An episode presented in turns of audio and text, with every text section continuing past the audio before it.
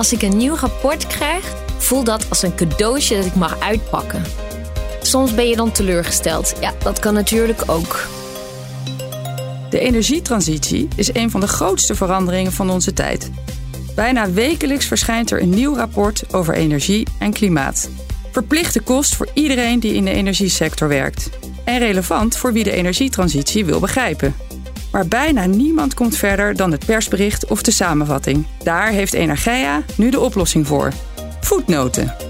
Het lezen van rapporten kan enorm helpen om de snelle ontwikkeling in de energiesector te begrijpen. En het scheelt veel tijd als iemand anders het voor je doet. Ik ga altijd op zoek naar de spannende voetnoten waarvan ik vermoed dat niemand ze gezien heeft. De sneren naar anderen. Of de fouten, want die zijn er ook vaak. Rapporten zijn de puzzelstukjes die, als je ze goed plaatst, de energietransitie kunnen duiden. In de podcast Voetnoten houden Letitia Ouillet en Sabine Sluiters elke maand een rapport tegen het licht dat gaat over energie en klimaat.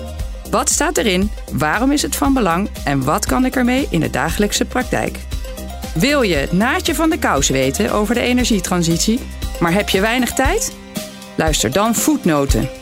Taaie rapporten in drie kwartier uitgelegd. Drie kwartier is het streven van we pluizen ze echt helemaal uit.